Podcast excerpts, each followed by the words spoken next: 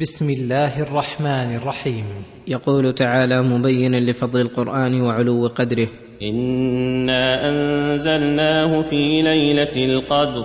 كما قال تعالى إنا أنزلناه في ليلة مباركة. وذلك أن الله تعالى ابتدأ بإنزاله في رمضان في ليلة القدر ورحم الله بها العباد رحمة عامة. لا يقدر العباد لها شكرا.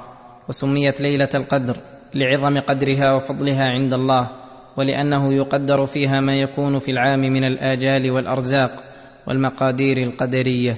ثم فخم شأنها وعظم مقدارها فقال وما أدراك ما ليلة القدر؟ أي فإن شأنها جليل وخطرها عظيم. ليلة القدر خير من ألف شهر. أي تعادل في فضلها ألف شهر.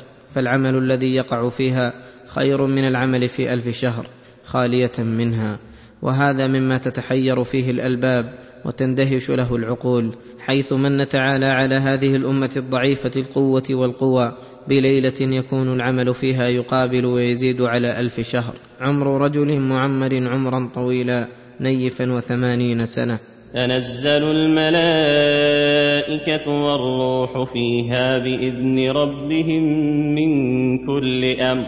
تنزل الملائكة والروح فيها أي يكثر نزولهم فيها من كل أمر. سلام هي حتى مطلع الفجر.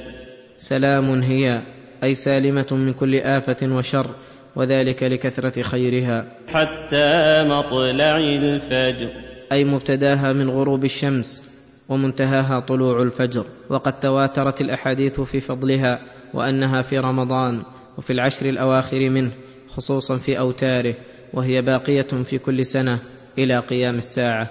ولهذا كان النبي صلى الله عليه وسلم يعتكف ويكثر من التعبد في العشر الأواخر من رمضان رجاء ليلة القدر.